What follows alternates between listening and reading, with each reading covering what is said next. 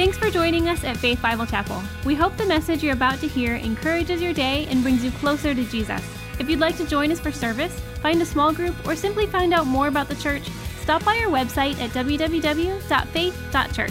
We are continuing the series through the book of Mark, and we keep walking step by step, story by story, account by account, as we look at the life of Jesus. And I really believe today God's going to use this message to bring deliverance to many, many of our lives today. I believe that the Holy Spirit wants to un- untwist some lies that the enemy has told us and bring a sense of truth and security to our own hearts. But we've walked with Jesus. We've, we've seen Jesus as, we, as we've walked through the book of Mark. We've seen him heal the sick. We've seen him cast out demons. We've seen him challenge the Pharisees and the religious leaders and legalism of the day. We've seen him pick his team and call people to himself that no one else probably would have picked, but he did. And we come today to a portion in this journey with Jesus where he addresses something. And actually, we're going to take it in two different steps. He first talks about binding a strong man. And he talks about going into the house of a strong man and stealing the strong man's possessions. Very interesting parable and story, and we'll get there in just a moment. But then he does talk about something after that that many of us in this room have feared. I know myself as a young believer, I, there were times in, of my journey that I thought that I had committed this sin. And the sin we're going to be talking about today is the unpardonable sin. It's called the blaspheming of the Holy Spirit. And so many of us in our journey with Jesus have questioned, did I do it? Did I somehow accidentally commit the sin that, according to this passage we're going to read today, is unforgivable? There's a lot of confusion around this. There's a lot of fear in the body of Christ. And I believe today that the Lord Jesus wants to give you security and hope and peace that the work of his cross over your life is greater than anything that you could ever do or face. I really, I really believe that today. And this message today, it really is close to my heart because I myself struggled with this fear. I also had a roommate in Bible college who thought he had committed this sin that we're going to look at in just a minute. But the reality is this, is any of those beliefs, the reason why we have fears about really anything is because our belief system isn't rooted in the goodness of God. It's rooted in circumstances. The reason why many of us fear things, and particularly this, is that our, our belief system isn't rooted in the superiority of God and him sending his son to this earth and dying for us. And somehow we have twisted some things because we all want to somehow have some part in our own salvation because we're Americans, by golly, and we do it with our own two hands. But here's the deal with that in salvation. You cannot do anything to save yourself because, because if you could, you could boast about it. And God says he saves us so that no one can boast. So this is a pure act of grace that he would extend to you and to save us and to reach us. And so we're going to be looking at this today, and, and I believe God's going to do something amazing in us. But before we look at that issue of blaspheming of the Holy Spirit, we need to look at a parable that Jesus gives. Now remember, Jesus has been ministering. He's been talking to many different people. He's been healing. And the Pharisees, are, are they really don't like him. And now we're going to find, we're going to see that he faces, Jesus faces criticism from people who are actually really close to him. And so after this parable, in the context of this parable, he mentions the unpardonable sin. And we'll look at that in just a moment. But I want to first read this parable, and then we'll get into this about Jesus, what he is saying to us today. Mark chapter three, verse twenty starts this. And Jesus entered a house, and again a crowd gathered. So he and his disciples were not even able to eat. They was, it was so packed in there. They wanted to get close to Jesus, which I don't blame them. When his, when his family, meaning Jesus' family, heard about this, they went to take charge of him, for they said, look at what his family said, he is out of his mind. Any, anybody ever told you you're out of your mind? Anyone here? Oh, don't raise your hand. And the teachers of the law who came down from Jerusalem said, he is possessed by Beelzebub, By the prince of demons, he is driving out demons. So remember, they had seen him um, bring deliverance to people and casting out demons in people who were tormented. And he was casting them out. And they said, well, you know what? He's doing that because he is the devil. And so Jesus called them over to him, and he began to speak to them in parables. He says this, how can Satan drive out Satan?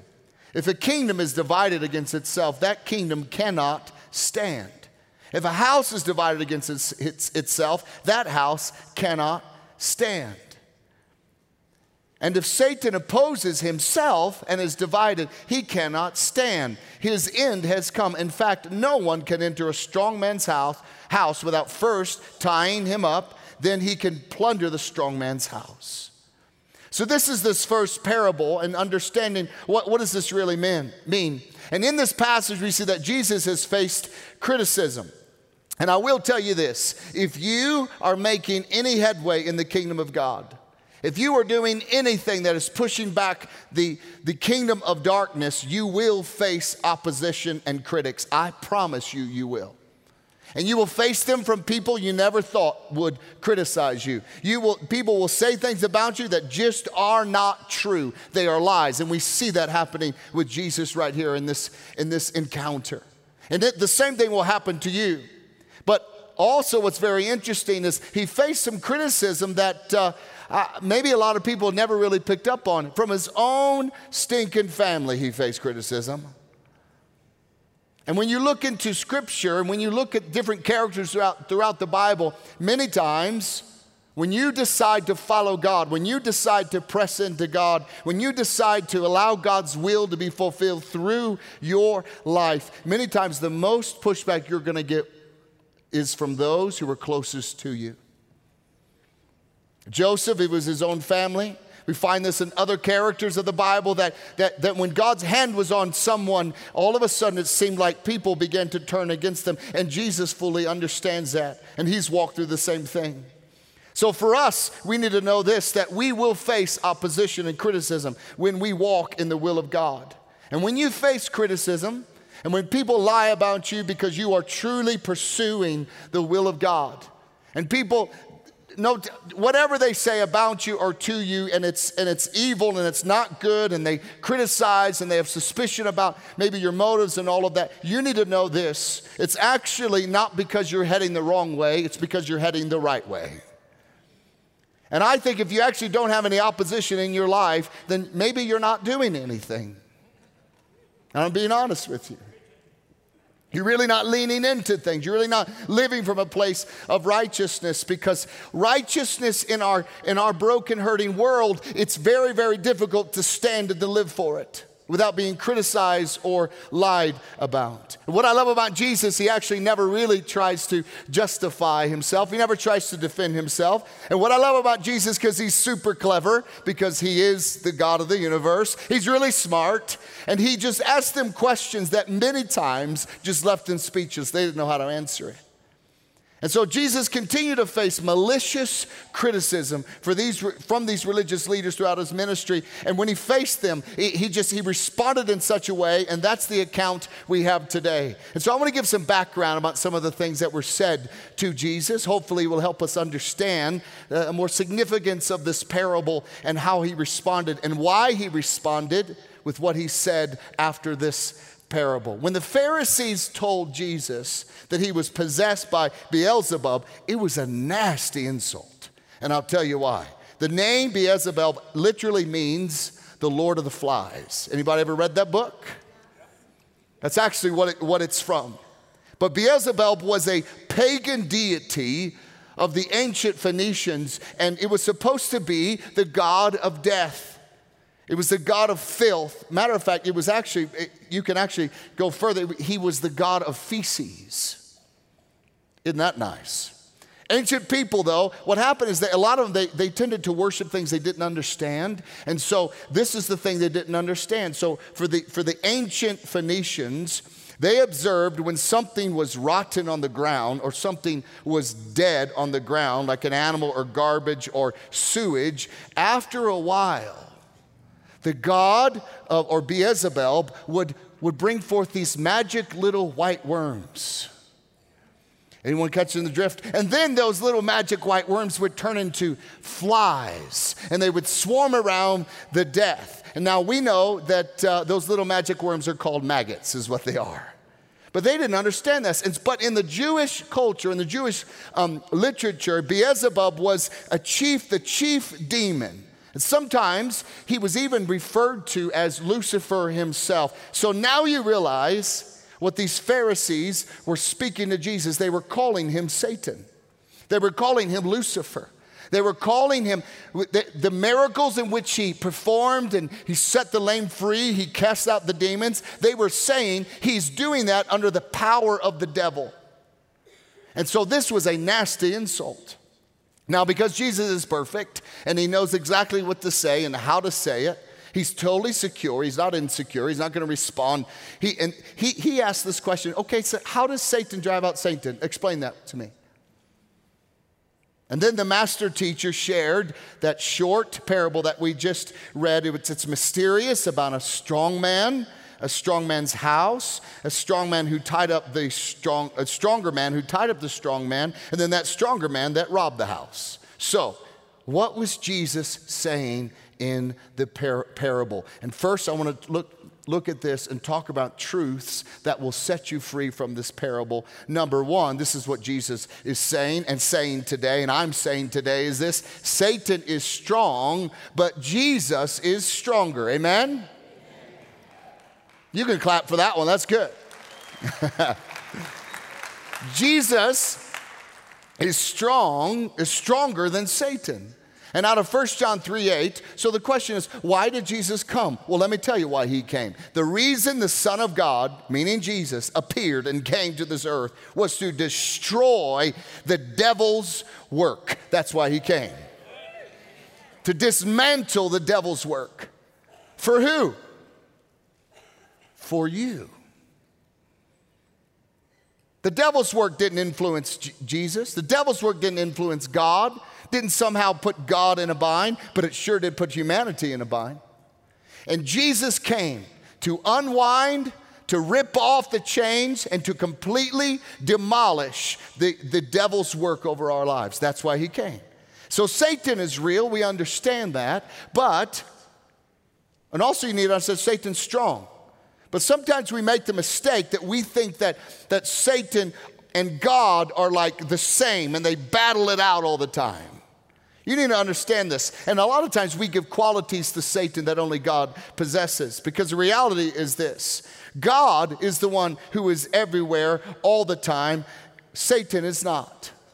God is the one who is all-powerful. God is the one who, who possesses all strength and might and power. Satan does not. We need to understand God is the one who knows everything and knows all knowledge and understands and could, and could be everywhere at once, hearing every conversation at once with the answers to everything. Satan cannot know everything. He just, he cannot, because he is a fallen angel. He is not God. So this is not Satan and God just duking it out on this earth. No, no, it is God and Satan. That's what you need to understand. Now, he isn't any of those qualities that God is, but the scripture does say he is like a roaring lion roaming about, seeking those he may devour, seeking those he may deceive. So in this parable, let me just explain it. The strong man in this parable is the devil. But again, Jesus is stronger. Satan's house is the world. Satan actually in scripture is called the prince of this world. Jesus is the one who came into the world, the stronger one, who through the cross and his resurrection kicked the door open, came into the world, grabbed Satan by the back of his neck, tossed him in a corner, tied him up, bound him up, and then stole the possessions of the house. What are the possessions of the house? It's mankind. So he actually didn't go into the house and steal anything. He went into the house and took back what was rightfully his in the first place. And that's your life, and that's your family, and that's your freedom, and that's your peace, and that's your healing. He took it all back. So he kicked a door in, tied up Satan, tossed him over in the corner. I think he made him put his nose in the corner as well. Came in and took every, took all that. He made a way for the mankind to be saved. And he stepped into the world.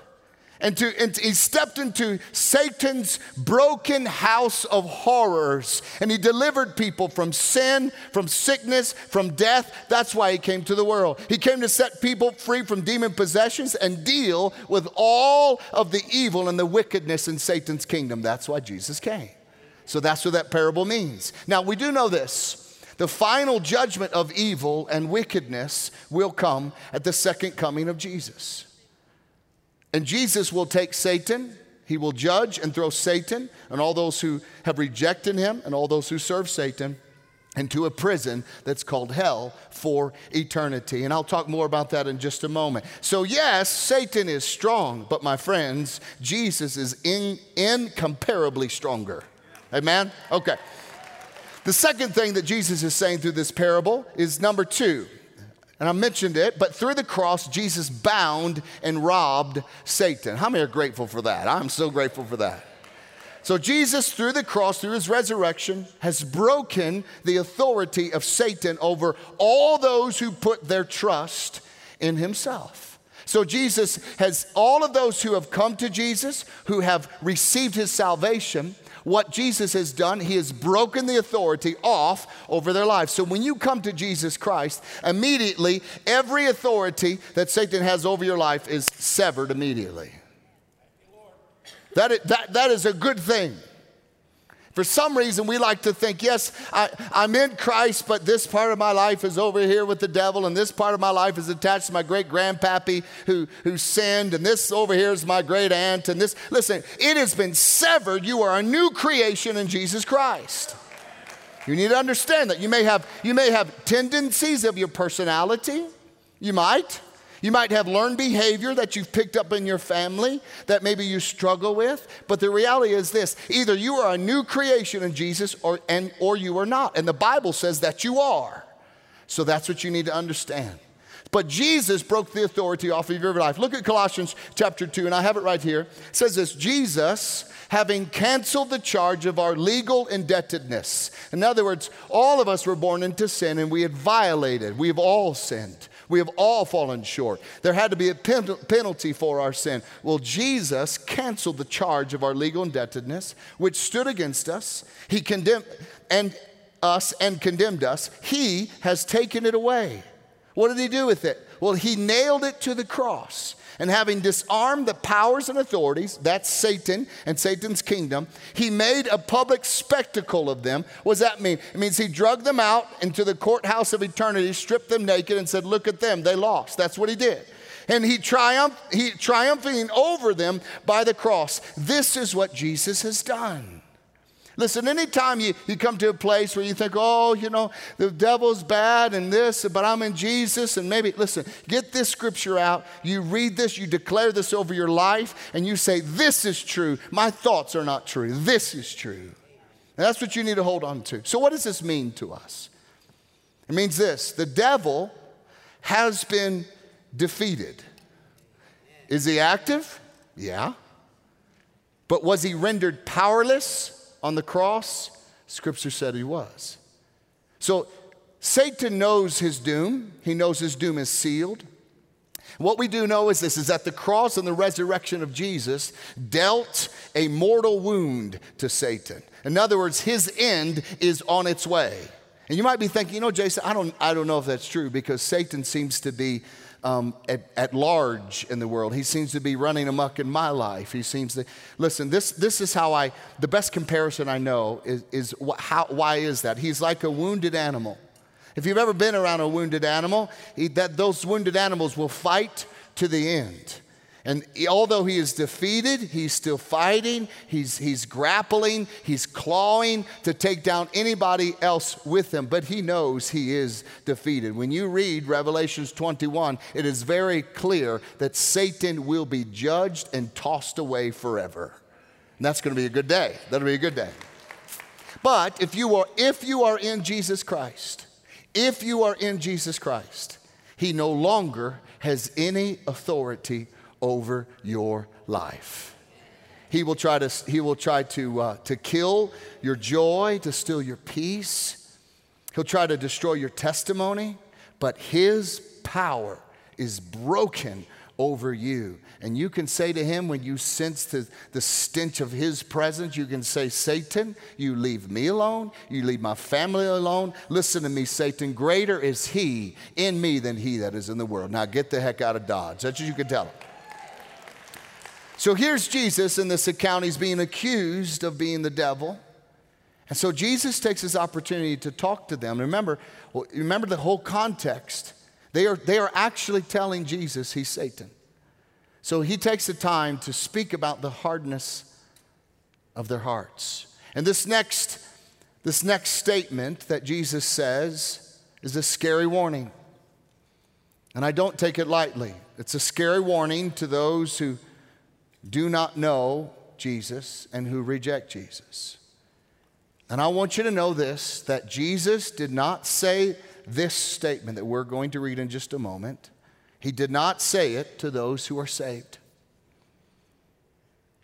So many people live in fear that they will somehow unknowingly commit this sin of blasphemy. But I want to look at this today and allow the truth to set you free. So after Jesus told this parable, he wants to now speak to the hardness of those who are telling him he's demonic. His miracles are done in the name of the devil. And he then begins to speak uh, out of this passage. He says this, truly, remember, they're connected. They're not separate. They're connected. Truly, I tell you, people can be forgiven all their sins and every slander they utter. But whoever blasphemes against the Holy Spirit will never be forgiven. Wow. They are guilty of an eternal sin. And he said this because they were saying he is an impure spirit. Now look at this. He said this because they were saying he has an impure spirit. So this is, this is what we need to talk about. One, what is, the, the, what is blas- blasphemy against the Holy Spirit? There's a lot of confusion around this in the body of Christ, many believers, and I believe the Lord wants to set us free today. First, I want to look at what it isn't. Number one, it is not done accidentally. You don't commit this sin accidentally. Another thing that it's not, and I've, I've, I've heard it, someone say it is before, it's not murder. Murder is not the unpardonable sin. Moses was a murderer, and he'll be in heaven. It's not adultery. King David committed adultery, and God forgave them, forgave him. Now, were the consequences of their sin? Absolutely. It was, they were horrific, but they were forgiven. It's not divorce, because the woman at the well had multiple divorces, and she was forgiven. Now, are there consequences of your sin? Yes, there is. It's not. And this, this one, this one is maybe sounds a little shocking, but I think it's important to talk about. It's not suicide. And some would say, well, a person who commits suicide can't repent of that sin because they're dead. Well, if that's what we think, then we really don't understand salvation. Because once you are a Christian, you don't have to confess every sin you commit in order to get back into heaven. So you don't live your life from a place of like, I had a, I had a, I had a lustful thought. Now I'm, I'm out of heaven. Oh, Lord, forgive me for that. Then I'm back into heaven. Or I got angry. Oh, shoot, I'm out of heaven. Lord, forgive me. Oh, I'm back in heaven again. We don't go from this, we're in his family, out of his family, in his family, out of his family, as because we confess or we don't confess. That is a, that, that's something that has plagued, I believe, the church a lot. Because you could have you could have a bad thought and then die and get to get to the pearly gates and uh, and God saying, mm, sorry, you had a bad thought before you came. You're out of here. Now, we confess our sins to stay close and intimate in fellowship with God. Just like, just like I don't I don't have to. I don't have to ask for my wife's forgiveness if I treat her wrongly to stay married to her. I'm still married. But I do need to ask for her forgiveness if I want to have a marriage, if I want intimacy, if I want closeness. Because repentance resets the standard of the relationship. Repentance is about humbling yourself before God and saying, Lord, I'm sorry. And Him healing you and, and touching your life. And when you surrender your life to Jesus, this is, a, this is an incredible thought. I want you to hear it. When you surrender your life to Jesus, every past sin you've committed and every future sin you will ever commit is covered by the blood of Jesus Christ. That's powerful, and you need to understand that. Repenting after salvation is about continually Continually submitting yourself to God, staying close to Him, having a relationship with Him, and being conformed into His image. That's what repentance after salvation is about. We do that. We, and I say this about me, I, I want to keep a short account with God. If I, if I mess up, if I get angry, I say, oh, Lord, forgive me, help me. God, just, I, I'm yours. Please cleanse me if I've allowed any, any offense or, or if I've allowed anything I've, I've, I've watched, anything I've listened to, any attitude I've allowed in my life. God, cleanse me, forgive me. Lord, restore to me. And then you just keep walking with God. But I didn't lose my salvation because I got angry. So let's look at what blaspheming against the Holy Spirit is. Jesus said this in John sixteen eight. First, we need to look at what is, what is the job of the Holy Spirit, okay? Jesus said this, and when He, speaking of the Holy Spirit, comes, He will convict the world of its sins and of God's righteousness and of the coming judgment. So it's the Holy Spirit's job to convict the world of its sin. It's not the church's job. Quiet there. It's, it's the Holy Spirit's job to convict the world of, it, of its sin. It's the Holy Spirit's job to, to show and to compare.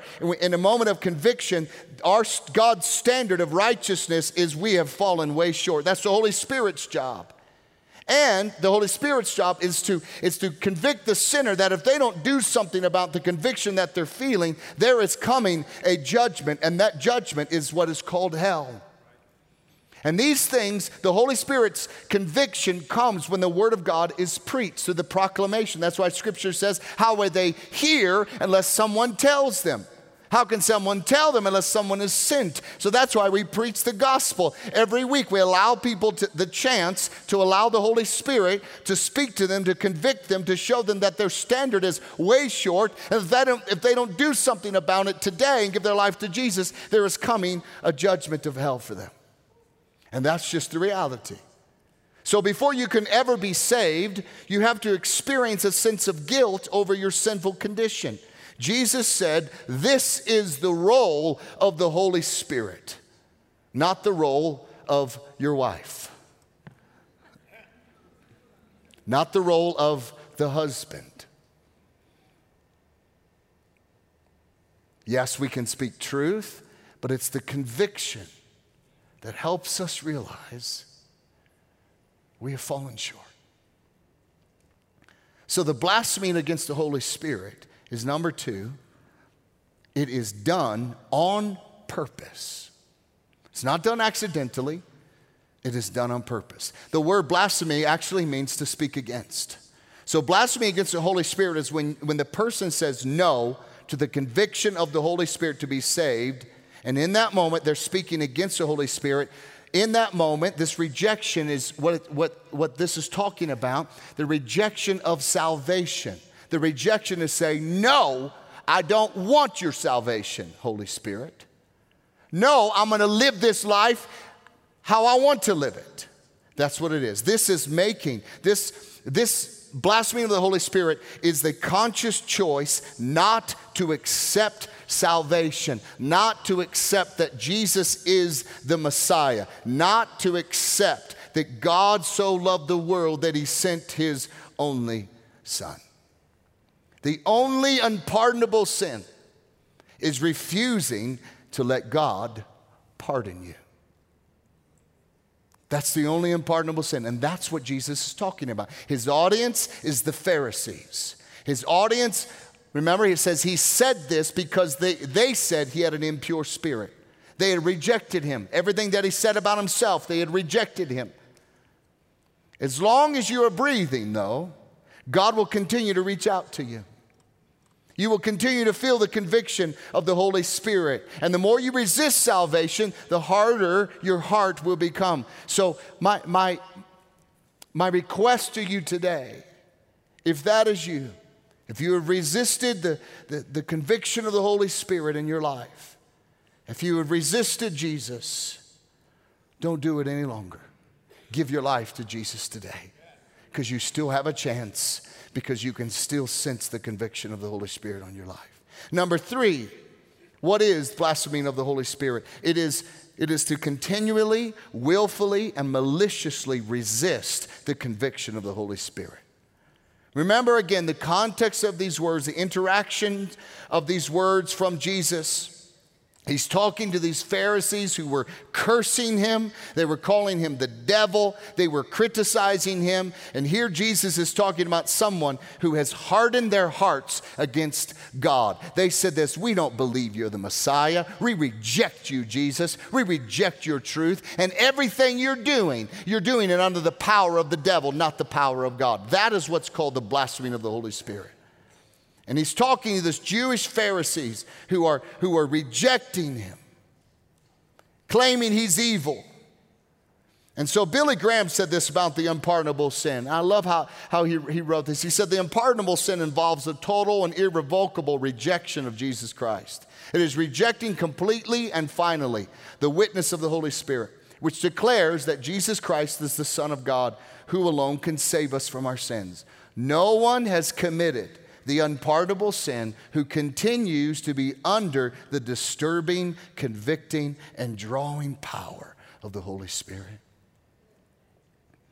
And so that brings us to our final point today that I believe will set some of you free.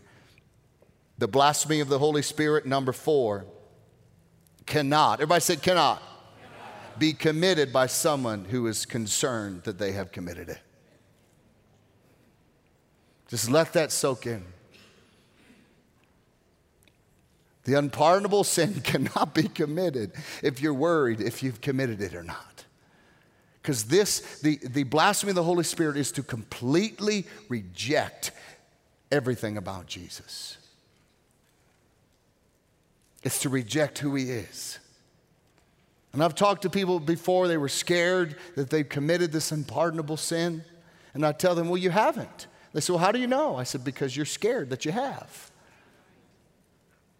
This person who commits this sin that Jesus is talking about is the person who does not care that they've committed it.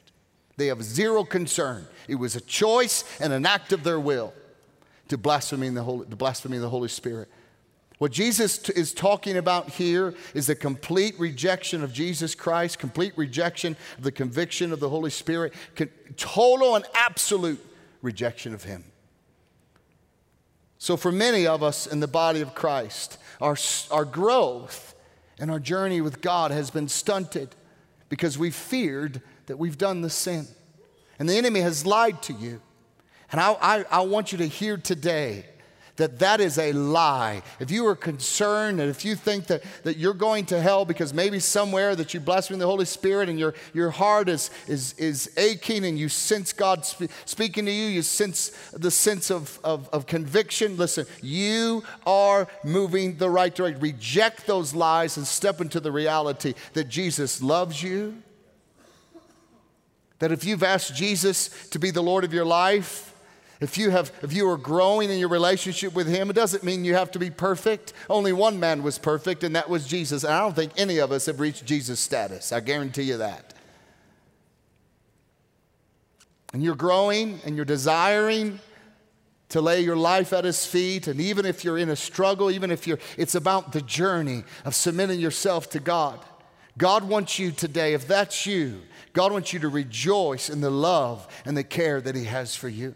God wants you to be free from, from all fear of eternal damnation. He wants you to embrace the hope of heaven. Receive the freedom of Jesus Christ that you already have. Walk in confidence that you're a child of God. You're purchased by the blood of Jesus, and he's called you to be a part of his family. And because of his blood, you were kings and priests to rule and reign this earth. You totally grab your identity as a daughter and a son of God, and you live in that. Don't live in the lies in your head.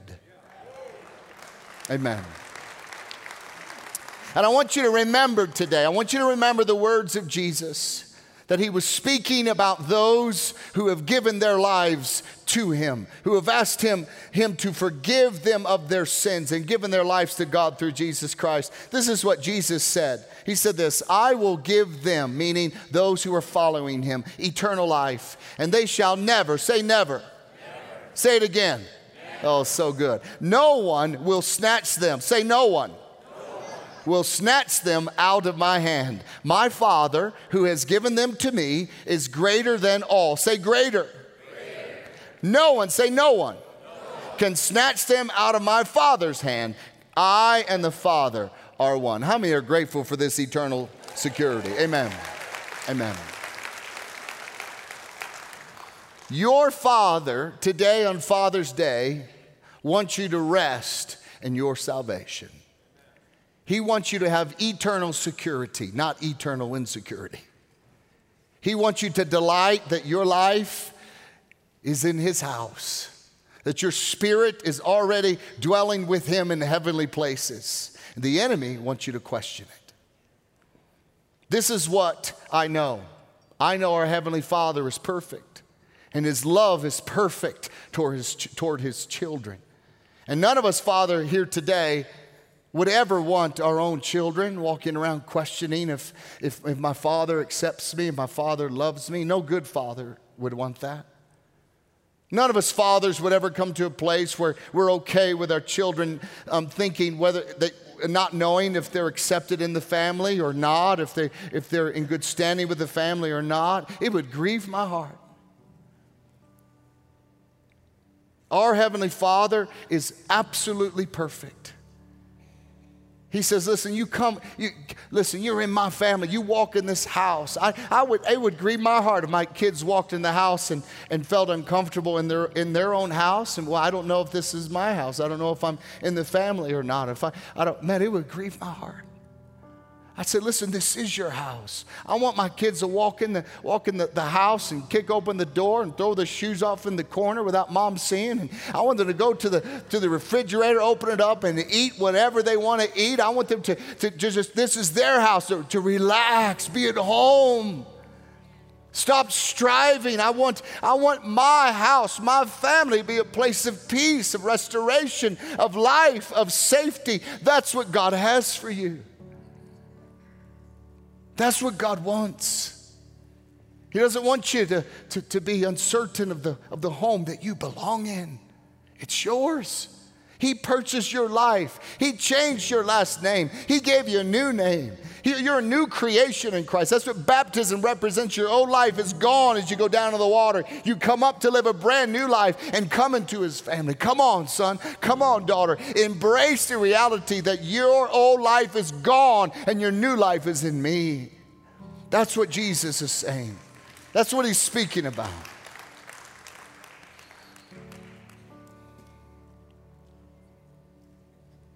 We can come boldly into the presence of God.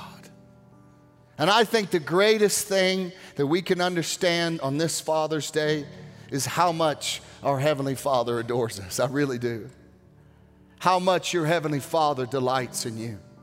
How much grace he has for you when you stumble and when you fall and when you sin. He's not there to condemn you. Actually, Jesus said, I didn't come to the world to condemn the world. I came to save the world.